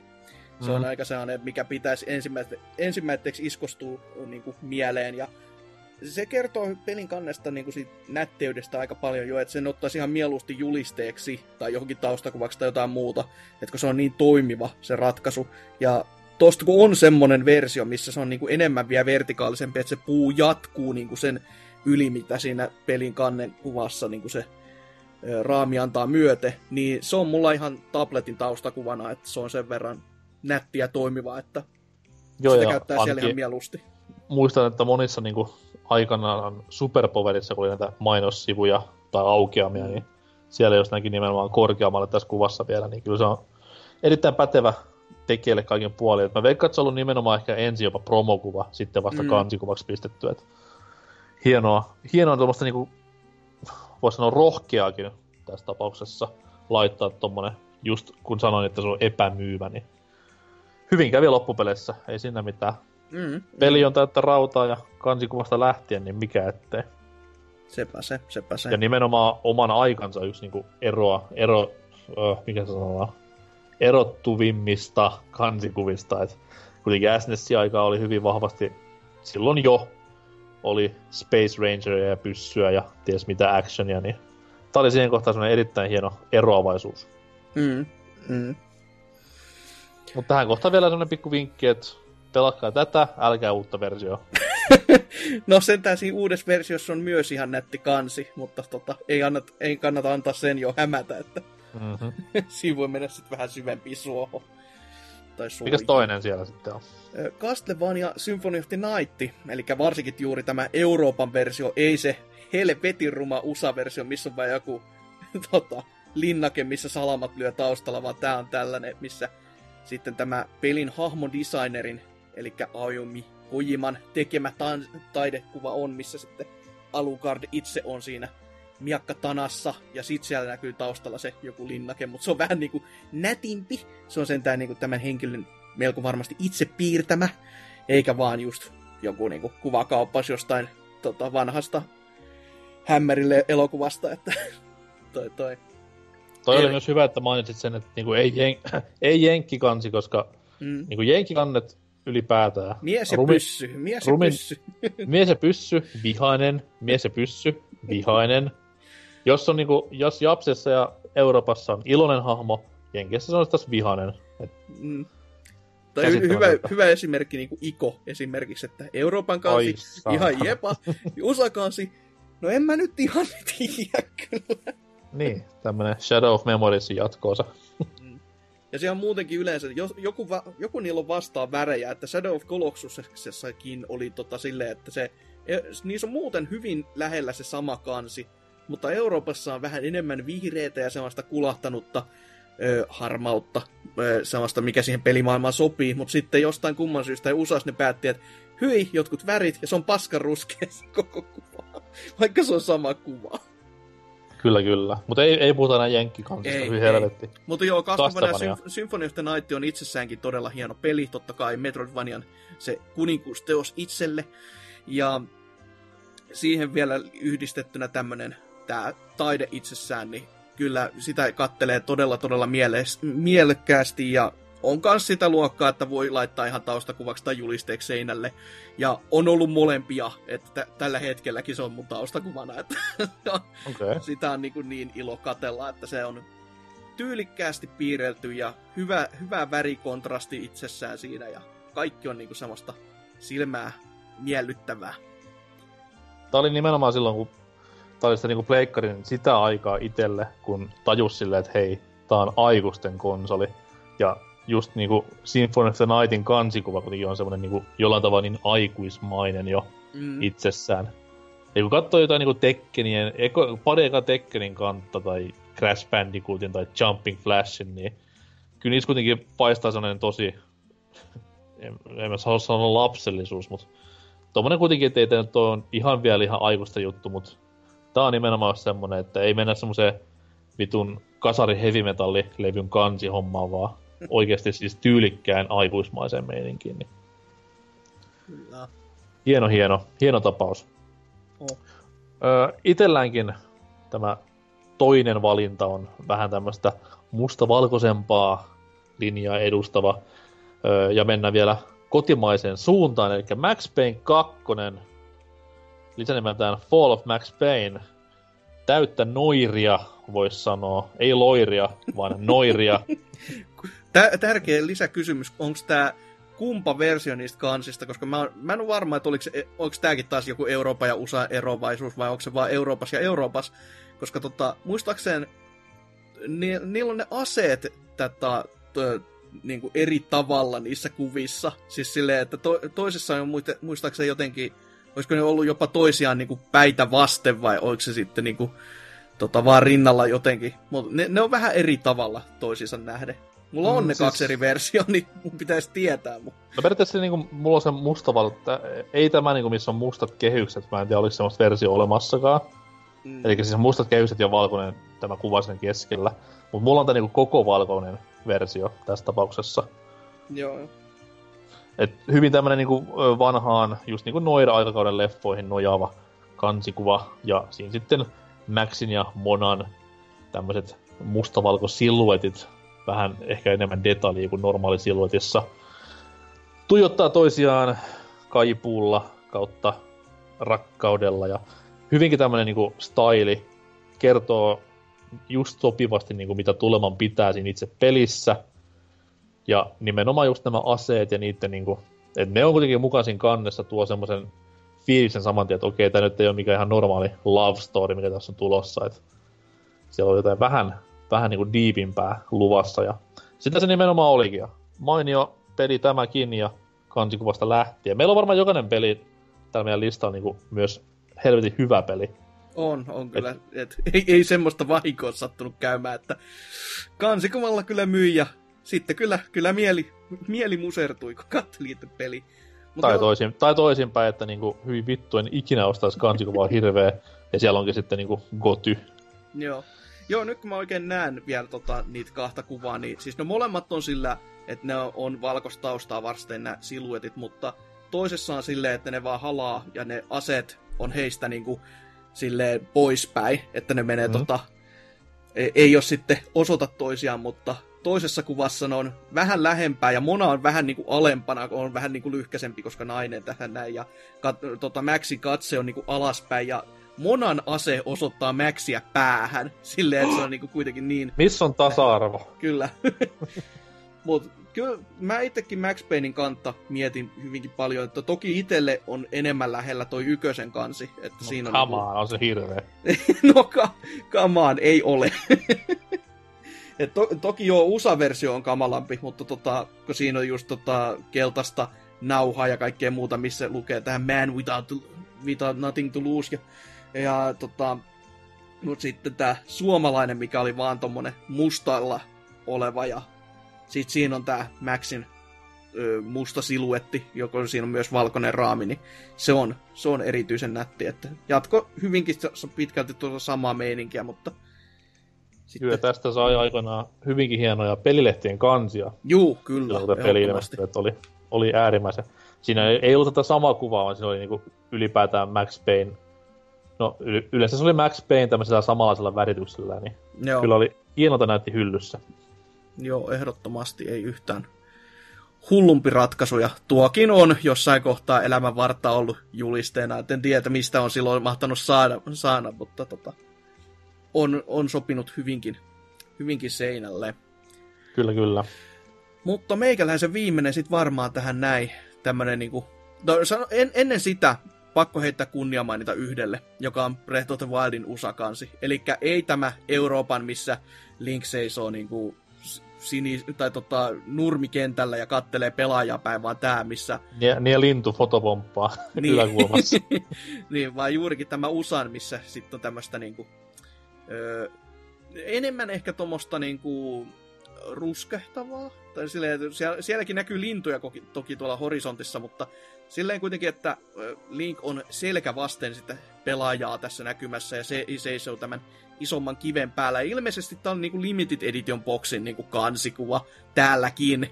Että mm-hmm. tota, se artwork on äärimmäisen nätti ja sekin on mulla tässä toisaalta taustakuvana. Ja sekä on mulla jopa myöskin julisteena isona raamitettuna, että se on ollut semmoinen todella todella ilo silmälle.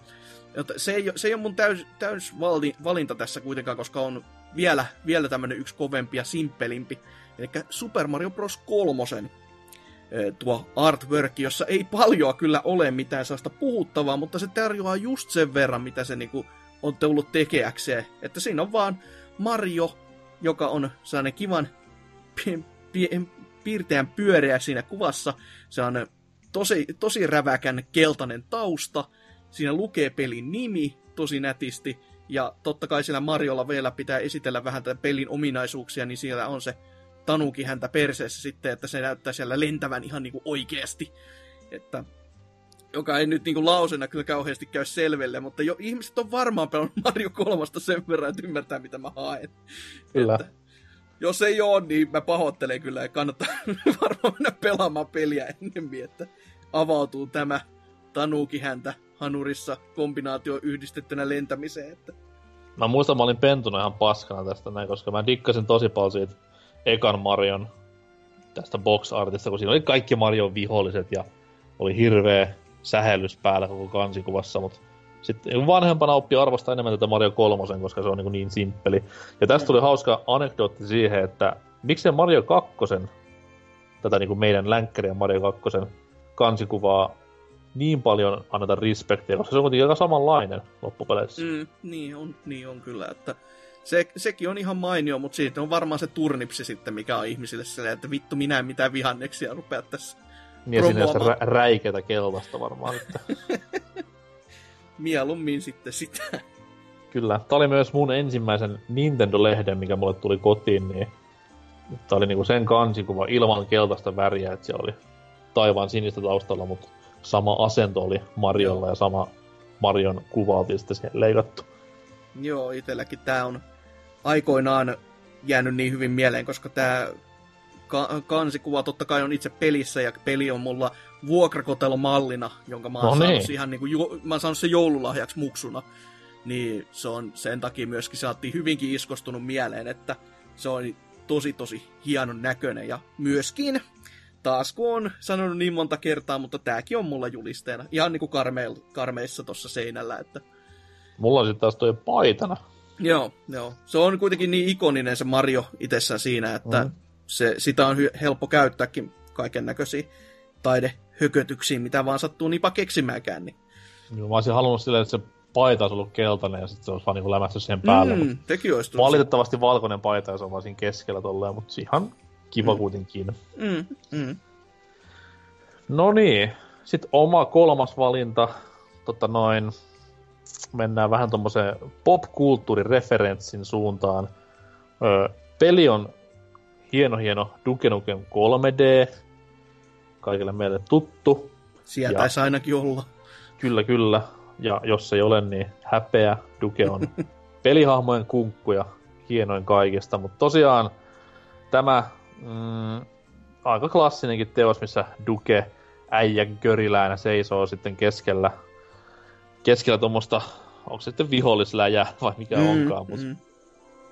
mut kuitenkin, ja siellä sitten tuommoista hyvinkin 80-lukumaista väritystä ja kuvitusta löytyy. Ja tällähän on historia kuitenkin sen verran, että se on Army of Darkness-leffan vuodelta 93, niin sen tämmönen niinku vähän kopio, voisi sanoa, tai viittaus kautta referenssi tähän näin. Niin Et se on Siinäkin... siihen mokoppi, koska siis mulle tuli ekan mieleen niinku Doomi, koska siinähän on vähän samanlainen. Siinä on kans, vähän samanlainen, mutta siinä vaan Doom kai kiipeilee sitten niin sillä ajassa, mutta tämä Army of Darknessin kansi on niinku vähän niinku jopa yksi yhteen, voisi sanoa. Joo, joo. Ovat ihan tietäneet, mitä ovat tehneet siellä. Ja Pirun noin... kopioijat. Nyt, nyt kaikki lisenssiriidat käyntiin. Kun... Kyllä, mutta se on myös sitä, että se kertoo tarkalleen sen, mitä pela- tai ostaja tulee saamaan. Et tässä on peli, mikä ei ehkä ota itse ihan niin vakavasti, mutta silti on luvassa taattua toimintaa ja hassuja laineja, niin kuin tässä kansikuva esikuvassakin. Niin mm. Erittäin mainio, mainio homma ja tässä niin kuin innolla odotan sitä, että miten tämän tulevan Duke Nukem leffan nämä julistet tullaan hoitamaan, että mennäänkö samalla linjalla vai onko se ihan kenellistä paskaa? No kyllä, kyllä ainakin toivoa sopisi, että to, ettei sieltä mitään jo PG-13-leffaa kuitenkaan sitten pusketa läpi, vaikka itse Sena onkin roolia vetämässä. Kyllä. Joka on vieläkin semmonen, että vaikka se sanoo ääneen, niin sitä kuuntelee vaan silleen, että mitä vittua, eikö, hä? Älä nyt, älä nyt, tulee toimimaan, tulee toimimaan. Joo, kyllä ky, niinku, kyllä Sena sitten, kun haluaa, ja ta, on, kyllä siinä niinku taitoa on tuommoista vetää, mutta sitten just uh-huh. se, että miten se miten ohjaaja haluaa asiansa nähdä ja varsinkaan miten rahoittajataho haluaa asian esittää, niin se on sitten ihan eri kysymys se. Kyllä, kyllä. Mutta tästäkin tämmöinen hieno muistikuva on ö, klassisesta Joy Boy-lehdestä, eli Gamehousein tämmöinen neljä kertaa vuodessa ilmestynyt mainoslehdykkä, niin siinä oli tämä samainen kansikuva, mutta totta kai Duken pään kohdalla oli Joy Boyn pää, niin siitäkin se oli lama, lama-aika. Tai ei silloin mikään lama ollut enää, mutta Ysärin puoliväli, niin kaikki tietää, mitä laadukasta kotimaista kamaa on tarjolla. Kyllä. Oi. En saa nyt tota mielikuvaa pois mielestäni millään helvetilläkään. Kyllä se Joyboyn pää oli semmonen kyllä Nightmare Fuel, että huhhuh. Kyllä. Vaikka ei nyt toki hahmon runko muutenkaan, että yksi, pyöreä, yksi pyöreä on niinku jalkoina ja joystickin runko on vartalona, niin Juu, ja kolme asentoa taisi olla hahmolla yhteensä kokonaan, että siinä oli lehdelle hyvin täytettä. Oli, oli kyllä. Mutta siinä oli meidän valinnat all time greatest. Ja ihan siis kova nippu saatiin, ei siinä mitään. Et Mm. tämmöiset kuusi, mitkä löytyy aika varmasti kaikilta tämmöisiltä listauksilta, missä haetaan parhaita boxartteja, niin mikäpä siinä. Mutta kuten sanottua, niin menkää ihailemaan sinne meidän saitille. Siellä on linkit näistä kaikista ja totta kai sitten saa itsekin kertoa, jos tulee mieleen jotain suosikki kansitaiteita tai vähemmän suosikki kansitaiteita. Et sekin on oma taiteen alansa löytää niitä rumimpia. Et ei, ei tarvitse kuin pistää vaan NTSC ja se on, se on niinku siinä. Kultakaivos. Oh. Mutta mennään me tästä näin tonne viikon kysymysosioon. Mitäs siellä tapahtuukaan?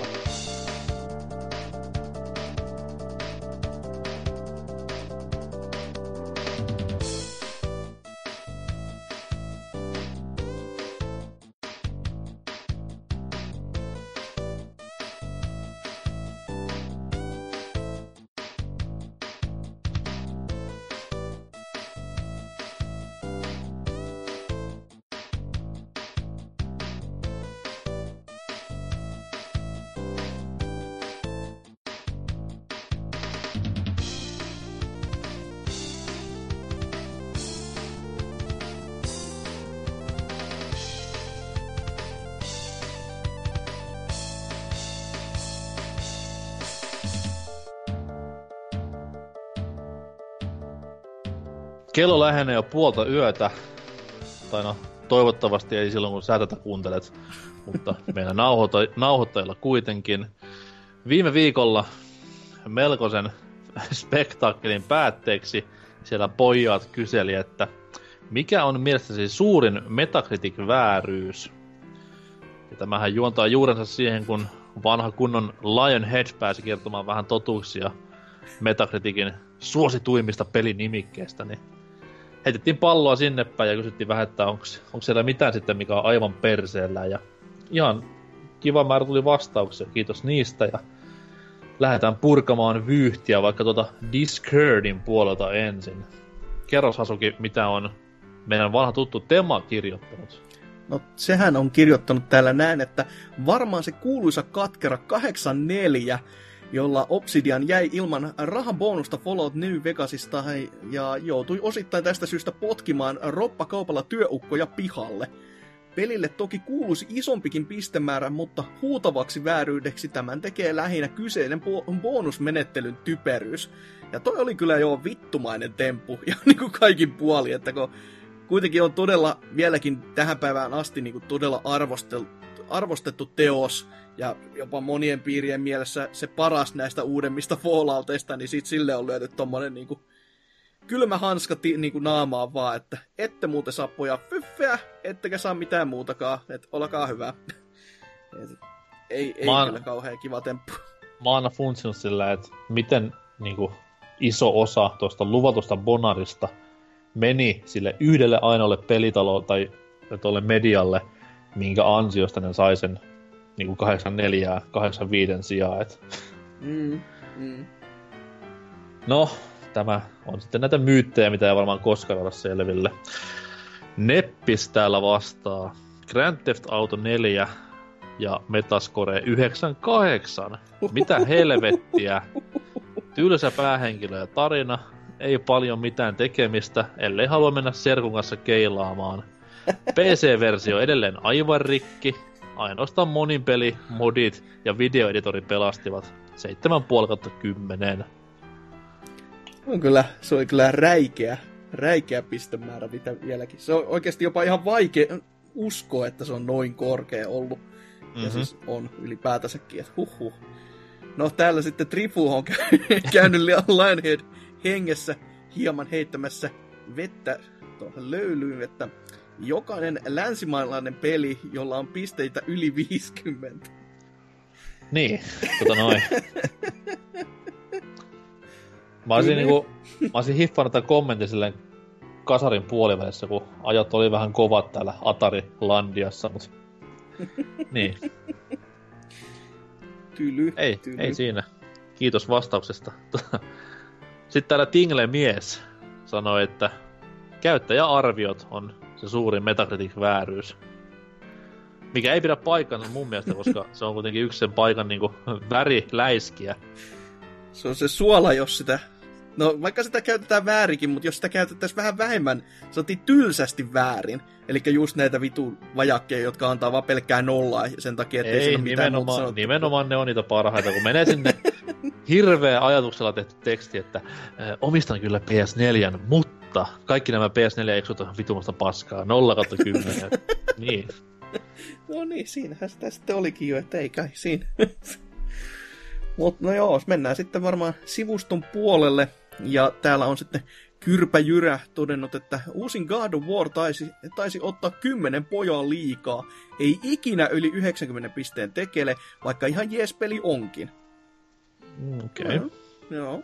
Hirveä väärys, kun on kymmenen pistettä liikaa. Uh. mutta niinhän nämä yleensä menee, että ei se loppupeleissä pitäisi olla mikään merkittävä juttu, mutta silti jotenkin tuntuu niin suolana haavoihin, saatana. Että... Mm. Sitten täällä äh, Cyber Berber sanoo, mikä läppä tämä Lionheadin dumausosio oli? Ei tosiaan kaikesta tarvitsekaan tykätä, mutta jos äijä, trademark, lyttää noin laajasti eri genrejen yleisesti hyväksi arvioituja pelejä, mukavasti menee uskottavuus viemäristä alas. Mä en tiedä, onko tämä nyt BBCn uskottavuus, joka on, se on jo se on aika viemärissä. No, siis mitä, hävit, mitä hävittävää jo näin ja, ja Lionheadin uskottavuus, niin mikä? mikä hyvä, että kaikki täällä on kuitenkin yksilöitä ja tota, vaikka mielipiteet onkin vähän tuommoista noin mu. Se on Lionhead se. On ja siis haluan edelleen korostaa, jokaisen kohdan mise kuitenkin perusteli. Niin, niin. Et jopa pelaamatta paskaa, niin saa hyvät perustelut alle. niin vaikka mies just sanoikin, että joku Shovel Knightikin niin ihan yliarvostettu paska ja itselle se on viime vuosikymmenen yksi parhaimpia pelejä, niin kai, kai miehellä on oikeutensa tähän mielipiteeseen, vaikka vittu väärässä onkin vittu tyhmä. mun, mun henkkoslemppari oli Breath of the Wild 97 Metacritic. Lionhead antaa armollisesti 50 kautta 100, vaan sen takia, että siinä on puuhakkuuta, että se on niinku... Jeesus, mikä suoritus. Mutta sitäkään ei hyödynnetty oikein, niin ai että sen ei, takia. Mut Berberin kommentti jatkuu vielä, että suurin Metascoren vääryys on yliarvostetuin GTAn nelosen 98 pinnaa, eli noin 15 liikaa. Aika tarkka silleen. On. Ö, hyvin saatana, kyseessä on koko sarjan paskin peli. Mutta yli 80 on silti ihan jees. niin. Mies ei ole varmaan pelannut niinku Game Boy Advancen GTAta ollenkaan. Anteeksi, että en ejakuloi, ejakuloi kotelon päälle vain sen vuoksi, että siinä lukee Grand Theft Auto. Mm. Mm. No, täällä sitten vielä RKO on todennut, että Dynan kehuma Rain World kyllä ansaitsisi olla lähempänä 90 pisteen rajaa. Peli on yksinkertaisesti paras indie tältä vuosikymmeneltä. No mä just oh, sanoin, että oh, se so- oh, Shovel Knight, niin oh. ei, ei, ei auta mikä. Ja Metascore antaa aivan väärän kuvan. Hmm. Pitää sittenkin tässä jossain kohtaa se peli tässä korkata, että mä oon jo, totta kai olen ostanut sen, mutta en mä sitä ole vielä pelannut, jotenka katsellaan sitten. sitten. Mä olin just ostamassa sitä, mutta sitten mä luin tuonne, että peli on yksinkertaisesti paras indie tällä vuosikymmenellä. se, niinku, se vei pohjan koko tuolta viestiltä. Ei jatkoa. Tyly. Viimeisenä kommenttina täällä Perse Arska sanoo, sitten taas saa vähän kehuja toi meidän osio. Jumalauta, kerrankin asiallinen pääosio, jossa vihdoin joku uskaltaa sanoa suorat sanat näistä massojen kiiltokuvapaskoista. Lionheadille tuoppi. Päähän. Toivottava, joo, täynnä vielä. Sitten mies jatkaa. Vaikka pyrin pysymään kaukana Metakritin kaltaisesta u- ulosteformaatista, tulee saitilla käytyä säännöllisesti poistamassa pahaa oloa Heavy Rainin pistesaalista katsomalla. Kun on ollut oikein paska päivä, niin ei muuta kuin kyseisen mestariteoksen pisteet ruudulle ja naurukohtaus on valmis. Sellaiset 50 pistettä liikaa. Mutta antaa, antakaa olla paikallaan, kun aina jaksaa naurattaa yhtä paljon. toi, toi on sitten se kunnon niinku tiputus, että turvat kiinni kaikki 10 liikaa, 15 liikaa, 50 suoraan pois, niin siinä on niinku oikein no, se, on, se on samanlainen kuin tämä Lionheadin pisterajoitus sitten, että niin jo. ensin pie, pieni vaan tuollainen dumaus ja sitten, no okei, ehkä sellainen 3 kautta 10.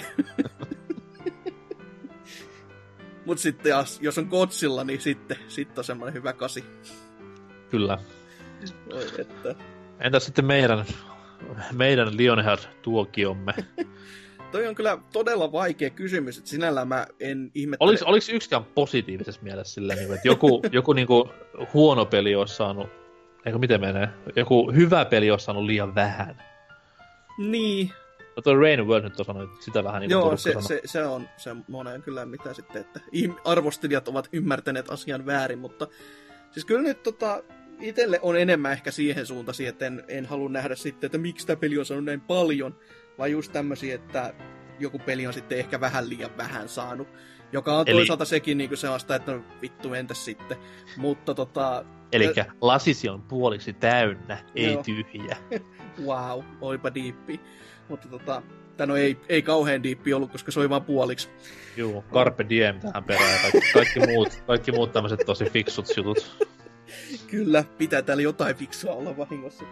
Mutta toi, toi, nyt kun nopeasti katsoo, niin God Hand saanut aikoinaan 73 pistesaaliin, joka toisaalta, se, niin kuin mä ymmärrän sen, mutta sitten kun se on itselle semmonen sen ajan yksi parhaimpia pelejä niin kuin pelidesignillisesti ja saatiin typeryydellisesti ja siinä on niin kuin kaikki saatiin, se on osattu räjäyttää pankki silleen, että vittu me laittaa ihan kaikki mitä keksitään vaan ja tehdään siitä pelimekaniikasta hyvä ja annetaan niinku vauhdin viedä mennessään.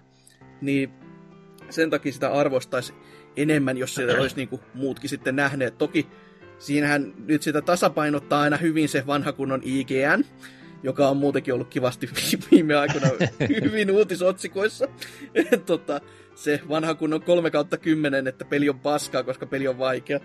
Niin sitä on se, se, se nyt on ainakin semmoinen, mikä on, on kattanut vähän julmuudeksi. Että itse olisin niin kuin lähempänä tässä kohtaa sellaista kasi puolta ysiäkin jopa, että se on niin kuin sen verran maistuva tekele. Mutta totta kai ne on niin vaikea osaa, niin kuin sanoin, että joku Deadly Premonitionkin, mitä on, niin varmaan se arvio on jotain 60, jopa ehkä 50, mutta sitten se, että no mitä sä voit sille antaa?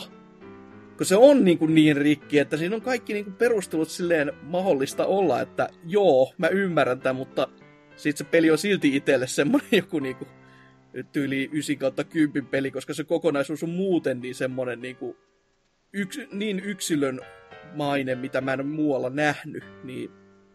Niin, mutta puhutaan kuitenkin Metacriticistä ja siellä on kuitenkin ö, ei, ei ole enemmistön ö, äänet, vaan masso, massojen äänet, sanotaan näin. Mm, mm. Niin sieltä kuitenkin saa ihan hyvän kuvan jo, että mitä on mikä se oikea taso on. Juu, sehän se.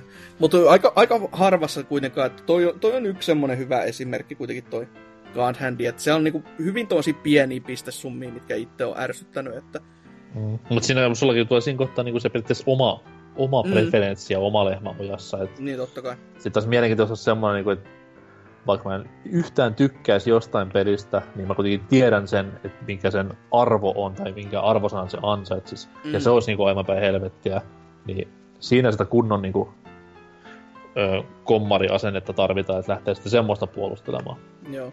Et toki toi, mitä just porukkaan sanottu, toi GTA 4, niin se on, se on kyllä sinällään ihan oikeasti... Se on aivan hirveä Siis, siis se on ihan hyvä, niin kuin esimer- todella hyvä esimerkki tässä, että mä en ikinä tule ymmärtää, että 98 on niin kuin oikeasti se pistesaalis, että ky- kyllä sitä nyt pelaaja on se niin kuin ihan fine siihen nähtynä, mutta 98 on niin kuin lähellä täydellisyyttä. Mä, mä antaisin niin. saman pistemäärän, mä antan monta kertaa sanoa aikaisemminkin, mutta se ekat kaksi tuntia, kun mä sitä pelasin, se kaikki oli niin, kuin niin uutta ja mullistavaa niin silloin mä antaisin sille 98. Mä antaisin sille sataisen siitä. Vittu se oli niin, niin uskomattoman iso harppaus semmoinen, että et oot pelannut aikaisemmin San Andreasta ja nyt se hyppy tähän niin kuin neloseen oli niin julmettu ja uskomaton, niin, mut sit kun menee eteenpäin peliä ja huomaa, että tää on ihan vitun risapeli oikeesti, niin ei, ei pysty käsittämään, mistä nämä redikat tulee. Mm. Mutta en pysty myöskään käsittämään Duke Nukem Foreverin arvosanoja. Pitihän se arvata. Edelleenkin korostan sitä, että kyseessä on mainio FPS-räiskintä. Siinä joka... on kaikki sanat, mitkä sun piti painottaa. se oli ehkä se vähän huolestuttava piirre. Niin, sä oot vaan tommonen niin olmi, joka et ymmärrä hienon taiteen päälle. Mutta tota, no siis hieno FPS-räiskintä. Toki nyt sillä oli vähän värikäs historia ja vaikea lapsuus, mutta toi... Niin, erottuu joukosta silloin, että ei ollut semmoista valmiiksi pureskeltua moninpeli only paskaa, vaan rehtiä, mm. old school, yksinpeli räimettä. Oli siinä huonokin juttuja, joo, että ajokohtaukset Never Forget ja näin eteenpäin, mutta siis taattua Duke räimettä. Mikä Joo, siis siihen taas... nähtynä, mitä siinä vuonna tuli, niin on, on pelasin mä paljon huonompaakin. Eli mulla, niin, mulle ei jäänyt niin oikeasti niin negatiiviset kuvat siitä, että mä tohdin ymmärtää tai odottaakin sitä, että sieltä tulee just sen näköinen peli kuin mitä se loppupeleissä oli. Niin hyvässä kuin pahassakin. Että se on, oli käynyt niin monen studion läpi, niin en mä osannut odottaakaan, että siellä niinku oikeasti joku täysin kuninkuusluokan mestariteos tulee, vaan se on just tommonen, että kyllä se nyt ajaa asiansa. Ja on niin ihan siis, niinku fine. Jos sitä lähtee peilaamaan niinku tähän Duke Nukem 3 d niin miinus ajo-osuudet, niin loppupeleissä kuitenkin tällä pelillä on samat tuommoiset lähtöasetelmat, eli siis se on FPS-peli, jota silloin Duke Nukem 3Dnkin aikana oli kaupat pullollaan, ja sitten se sisältö, no niin, sä heittelet paskaa ja läiskit tissejä ja annat strippaille rahaa ja heität paskaa läppää. Kaikki oli silloin 3 jo. Niin. Mm, ja teet raiskausläppiä, joka nykypäivänä ei välttämättä menisi enää läpi, että tota, mutta tota... No, kuitenkin, niin siis meitä on moneksi, mutta itse nauroin, itse hymyilen. Joo, en, ja... en, en lähde tumaamaan, että se, on, se on jotenkin niin absurdi, että it seems that you are, you are getting fucked, niin on se, mm, se on, se on Duke, niin mitä mä voin odottaakaan siltä sitten, että jos ei olisi tehnyt tota läppää, niin sit se olisi ollut enemmän silleen, että onko tämä nyt Duke. Mm, näinpä juuri, ja sen takia just niin kuin pelottaa se, että jos Duke saa jatkoa, niin kuin sitten liisua se tulee olemaan, mutta sitten kun tuntee kuitenkin, että jos Kierpos nyt tekee sen ja Bridgeford on siellä puikoissa, niin se kuitenkin uskaltaisi shokerata maailmaa, niin sillä vähän luottavaisin mieli, mutta DNF tosiaan, sillä oli 50 pintaa metakritiikki, mutta itse heittäisin lähemmäksi 8 ja 80, että jotain 78, jos ollaan ihan pilkun tarkkoja, niin sellaista. No en mä sitä pahaa katsoisi, jos se ton verran olisi. Ei se, ei se semmonen niinku, ei niin paha kuitenkaan ollut kuin mitä ihmiset antoi aina my- ymmärtää. Kyllä. Niko Nirvin Revikan luette siinä on totuus Duke Nukem Foreverista, että hieno, miehen yksi hienommista arvostelusta koskaan, ja se on paljon sanottu se. Enemmänkin vielä se, mä muistan, oliko se San Andreas arvio, missä Niko Nirven nimi oli varsinkin. Niko niin, tota noin, oli se. Tota noin. hys, hys, siis Ukolla ei ole duunia kohtaa, että käy James Gunnit tähän väliin. Toki Pelitlehti nyt ei ole mikään hirveä niin kuin keijukainen näissä asioissa, että siellä on synkkää historiaa, jos lähtisi kunnolla kaivamaan. Mut joo, tota noin, pistetään uutta kysymystä ilmoille ensi viikon ratoksi. Ja toi, niin, puhuttiin tuosta box arteista peleissä. Me ollaan joskus miljoona jaksoa sitten kysytty, että missä pelissä on paras box art. Ja muutenkin tuommoinen paras ja positiivisia ja tälleen. Se on lässyn lässyn kamaa. Mennään takas BBC normisetteihin. Tämän viikon kysymys kuuluu, missä pelissä on paskin box art? Kyllä, huonoin kaikista. Ja yrittäkää please vastailla silleen, että älkää niitä jenkkiversioita pelkästään ladelko, vaan ihan universaalisti paskimpia box artteja ilmoille, niin ollaan tyytyväisiä ensi viikolla, kun niitä luetaan. Niin saa pistää ihan linkkiä sinne myös kommenttikenttään, että saadaan klikattua kuva auki ja järkytyttyä sitten ihan toden teolla. Ja kukaan ei laita falanksia, että se on hieno ja kaunista. On, varsinkin teeman, pelin teemat huomioittain. Totta kai. Huh, sille kävi miten kävi, syystä. Mm. Mutta anyways, jakso 321 alkaa loppupäässään. Enää 99 jaksoa siihen hienoon hienoon 420 spektaakkeli erikoisshowhun. En lupaa mitään, mitä silloin tehdään, mutta katsellaan. Semmoinen Ultimate Sacrifice, ruvetaan kaikki jotain hulluna vaan blossia. eikö, eikö kertoo polttamaan röökiä tai ylipäätään mitään huumeita sitten Only for the entertainment. Mut joo, 321 on tässä. Hasuki, mitä mieltä? Stereoks homma meni, mut tämmönen kompakti paketti saatiin aikaan. Tiivistä ja asiallista kamaa kuitenkin, että ei siinä, että ihan hyvä fiilis jääneen niin loppupuoleksi, vaikka sitten olikin vähän joo tämmönen, että temppuilua temppuilun perää. Tekniik- tekniikat oli meitä vastaan, mutta voitoksi tämä kääntyy kuitenkin.